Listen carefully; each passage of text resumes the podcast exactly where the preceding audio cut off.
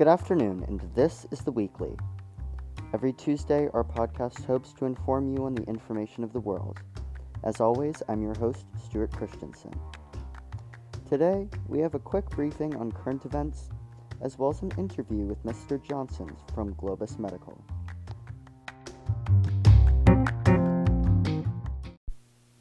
Over the week, the DNC was held, where Joe Biden was officially instated as the presidential nominee for President of the United States for the election in November.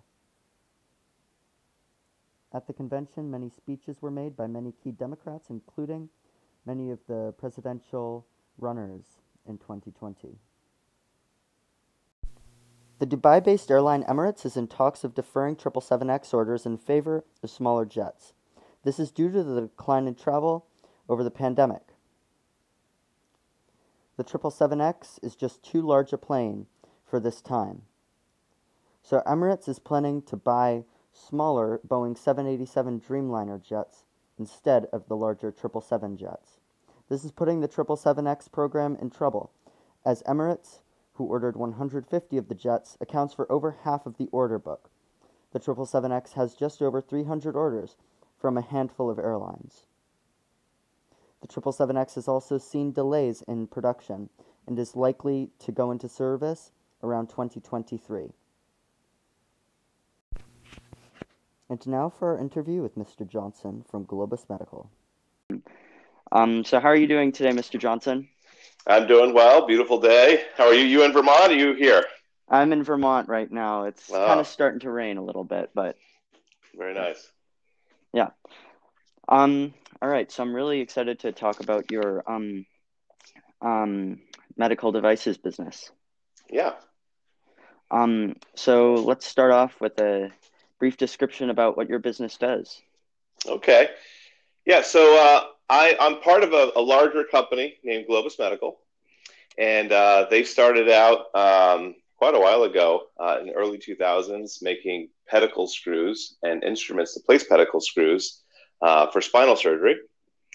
And about seven years ago, uh, they asked me to join to build some technology to help place help the surgeons place those screws and and interbodies and some other items. Um, so we built a robotic system uh, using surgical navigation that kind of works with the surgeon, uh, allows the surgeon to plan where they want screws on a computer screen, and then the robot will precisely move to those trajectories. Um, and then the surgeon actually holds the instruments. They do the surgery, but we kind of align the instruments. And so that that, that way they can uh, perform spine surgery through very small incisions, um, which has a lot of benefits. You can imagine smaller incisions is probably better for the patient. It's a lot less yep. blood loss, loss, uh, less uh, uh of an infection rate, and um, faster recovery. So there's a lot of benefits. I call that minimally invasive surgery. Uh, so mm-hmm. our, our technologies enable minimally invasive surgery. Um, so that's that's the robotic product. We're actually working on an intraoperative CAT scanner also um, that can provide medical imaging right there uh, during surgery. Um, there are other products out there that do that as well, but this is kind of our version of it. And and that's that. Those are the two main the two main items. Okay, so when when you're when you're building this robot, um, or the these products, are you in charge of um, designing both hardware and software, or just one? Yeah, so I run um, everything. So from the product development, hardware, software, all aspects, um, uh, as well as the manufacturing of it late after. Awesome. So, what what kind of designs have you been using um, in the past? So, when you these are fairly big, complex systems. Our robot um, you know, it's it's you know about an 800 pound system on wheels, right? That that has a very rigid robotic arm that moves very precisely. So when designing something, anything complex like this that has uh, really sophisticated electronics, you know, it has very precise mechanics and intelligent software. Um, you need to kind of break it down into simple chunks. So, you know, the architecture of the system is kind of where you start, and so, really, any design starts with that really just a clean architecture, kind of laying out what it should do and how it should do it. And then, um, and then you would break that off then into each of the functions, whether it be electrical, mechanical, or software. So how was the how was the industry of how did the industry of medical devices change since you've since your company has started? Yeah, so I got into this space in the late '90s. I think it was '98, where I was in um, image guided surgery, and um, and unlike consumer products, you know, it's not like we're going to react to changes within six months. You know, because we have to get FDA approvals. There's a lot of testing associated with it. Um, things take a little and to change. But I could look back over the last 20 years and see a lot of changes and a lot of improvements. Um, so in 98, image guided surgery was really just starting. Um, and it's, it's very, I don't know if you've ever seen um, when they make video games, when they use a camera system and they put the reflective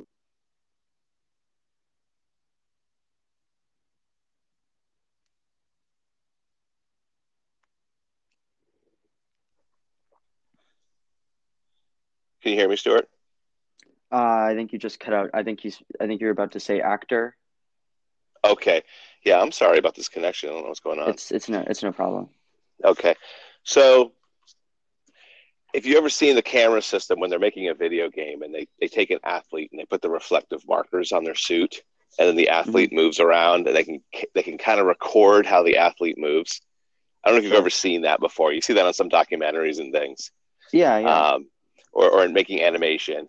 So, so it's a similar technology that, that, that we work with in surgery. So we have these camera systems and these reflective markers, and we can put those on surgeon instruments, and we can track the way um, how the instrument is moving.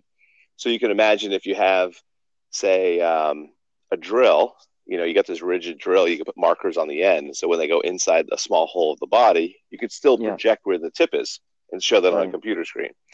So, so that was state of the art, just doing that 20 years ago. Um, mm. But since then, we've now added intraoperative imaging, we've added robotics, and and I think you know things like just software development in general. We we use touchscreen monitors now, where everything was kind of a keyboard and a mouse. Yeah. And you could imagine if you're in surgery and you're scrubbed in, you know, interacting with a keyboard and a mouse doesn't really work. No. You know, but but you can put a sterile drape over a touchscreen monitor, and now the surgeon can interact with the software. It's like giving them a, a big iPad, right? And they can actually yeah. actually control the system now very easily. So those are right. some of the probably from a technology standpoint, those are some pretty big innovations. Um, I think with things like um, deep learning and AI, we're starting to get more and more intelligent by looking at medical images and being able to interpret what what you see.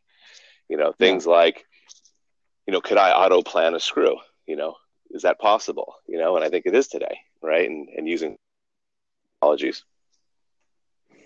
Yeah. Um, well, that's that's amazing. Um, some of those innovations, yeah, they like the touch screen that kind of, um, kind of came along just just with the with the rest of the world as the rest of the world was getting touch screens. Um, your your your field adapted quite well. Um, yeah so I think that like the probably one of our main topic Tom um our main topic talking points today um is um how how the pandemic has affected your um business in 2020 um so uh, first of all um has has have sales been affected um and the development of your business been affected by the pandemic in the past uh, around half a year now well, yeah. I mean, in March when it really hit big, you know, I think pretty much all elective surgeries stopped, at least in our space. So there was yeah. definitely a time of, you know, very little business. And as people were figuring out, you know, what does all this mean and where are we going?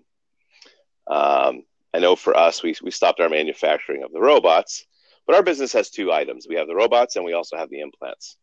Um, I, am I'm, I'm focused on the robot side, but as a business, you know, we look at both of those. So with with surgery stopping, you know, you're not you're not putting implants in, and mm. you know, with just the whole physical distancing, you know, it's really hard for reps to get access to surgeons and hospitals and, and make sales, right? So it's Yeah. very, very disruptive for sure. Um, yeah, so you've your your business has slowed down clearly, um, especially with the elective surgeries um, just completely declining over the past couple months, correct? Well, that's true. So, so over, yeah, I, I'd give it maybe two months or so. It was very slow. But what's interesting with elective surgeries is, um, you know, my, I'll use my mother as an example. She was getting a hip replacement right when that, that came. So obviously she could not get her hip replacement in April, but Mm. it doesn't mean she doesn't need the hip replacement, right? So as soon as hospitals started doing those procedures again, her, her procedure took place. So it's not like you might have lost that two months, but all those procedures still have to get done. So it just means you're going to be really busy in the second half of the year. Okay. Um, so I'm, I'm, there's a chance, you know, our company's going to be just fine because all that stuff still has to happen. okay, It's so not like the demand of went away. you're kind of just moving um kind of just moving your um your business for the year kind of into the into the later half. It's still the same amount, it's just going to be busier. It's just going to be busier. You can think of it more of a delay. Yeah. Um, now, whether that can all get done in the calendar year, so you know, obviously, business financials might be affected, but in the Mhm. end, lo- from a long-term perspective, I think it still has to get done. definitely. Yeah. Um, and you also have a um a big um or a, a state of the art factory floor in Massachusetts, right? Um, how is how has that been affected? Actually, we've done a really good job with that. Being a medical device company, um, you know, the governor allowed us to keep going. Okay. But um, what we did was we did we shut it down for a month, I'd say, just to make sure we could get proper safety precautions in place. Um, yeah. you know, you have to you know make sure you take your temperature. We make sure that we were set up, that we were physically distanced appropriately. Um, you know, with our manufacturing floor, just by the nature of it, the the workers are actually already distanced. Everyone kind of has their own cell, and Right. so it, it really didn't. We weren't really putting our employees at risk. Um, and what we did from the engineering side, um, we, you know, software engineers. That's a, that's a relatively easy thing to work from home, and so you know we just have everyone working from home that can. And there are some people that need to do testing on a robot or on the hardware, and then they'll come in the office. So by doing that, is the office isn't very crowded, so people are able to wear face masks and be you know plenty far apart from one another. So um, that hasn't been a problem for us. So we, we've been uh, we've actually been doing pretty good, being able to keep things moving. Okay. Earlier you said that you were kind of seeing a decline in sales. Do you have like a backlog of um devices that you need to make that's keeping your factory open right now? Yeah. So how we we run our business on the on the capital side, so on like the robots, we typically Mhm. just build to a forecast because it's not like we would build one for an order because Okay. it takes it takes a long time. I mean, some of our parts might take six months to even come in, right? Oh wow. um, and and then and then it takes you know a month to build, and, and so obviously we, we couldn't really build it based on demand. So what we do is we just say, okay, we're going to be build this many this year. We work closely with our sales teams and say, what do you guys forecast? And then we generally try to keep a little bit of inventory, so we have a buffer. So that's that's why it was easy to kind of shut down for a month because you know we, we had we had systems in inventory, and you know the company can just cover that, you know, and kind of keep that going. Obviously, it's a lot of resources when you have devices in in, in um, inventory, but it, it kind of makes it easier on the business so that we can respond very quickly to sales. Hmm. And so you were mentioning a um a six month um six month supply line for some of the those parts. Um, how have the supply lines been um affected? Because I know that you are you're a multinational company. Um, how how like how's the flow of parts been um slowed Yeah. or not slowed by COVID? Yeah, it's a, it's a great question. So, you know, being a medical device company, we have a really strong supply chain. So every supplier that we have, you know, they have to go through audits and checks and and we only deal with very reputable companies where we can trust that those components that they're built to the highest standards. And those companies have done a really good job. And just like us, I mean, everybody took a little hiccup. I think things are delayed. We're seeing kind of some longer deliveries, but Mhm. but everything's still moving. It's still moving. Just might be a little delayed. So we're just kind of Okay. managing more timelines than anything else, but it's not devastating. Um, and what what what what- what parts of the globe are um are your parts coming from? Well, I'd say the majority is U.S. Um, we we we have a lot of custom machine parts, sheet metal parts, plastics, and that's all domestic. Um, some of the higher end components, like on the robotics side, um, you know, uh, for for whatever reason, Israel actually has a lot of motion controllers. Right? They have Yeah. multiple companies there. Uh, so this is the second company now that I've been at that we've had an Israeli uh, motion controller in our system. Okay. Um, motors uh, are from Japan, um, and and some of our gearboxes are actually from Japan as well. Um, and then and then smaller components, you know, some of the electronics components, they, you know, I'm not sure. Uh, You know, they, they could be from all over. You know, we usually would buy through a distributor, right? And then they have the inventory, and so that that works out pretty well on the on the electronic side. And that could be all through Asia and other places, right? Um, do you do you have any um any branches of the company like any any of the factories similar to the one in um Massachusetts um that are outside of the United States? Yeah, sure. Yeah, we have an office in India in Chennai. Uh, software development office in Switzerland, and um, Mhm. and that's all product development. They don't have manufacturing. Okay. Um, And- and then we, well, of course, we have sales offices around the world. Right. Have have any of those other factories um have they have they need to go undergo similar um measures to the one in um in the United States or um have they been kind of under just under like the um jurisdiction of what the situation is in those countries? Yeah, I I mean, I can only speak to those two, the India and Switzerland, but they dealt with exactly what we dealt with, and they've handled it very similarly. Okay. Uh, the the Swiss were quite good. They all kind of did their thing. The whole country, they seemed to listen. Yeah. and they're back. They're, they're Yeah. back even without face masks, from what I understand. They're just back to, to life. Yeah, they've Um, they've seemed to flush that out pretty quick. yeah, so so I wish we, we could do the same. That'd be nice. All right. Um well, it was it was great talking to you, Mr. Johnson. Yeah, thanks, Stuart. I enjoyed it. All right. Thank you. All right, take care. Bye bye. Bye-bye.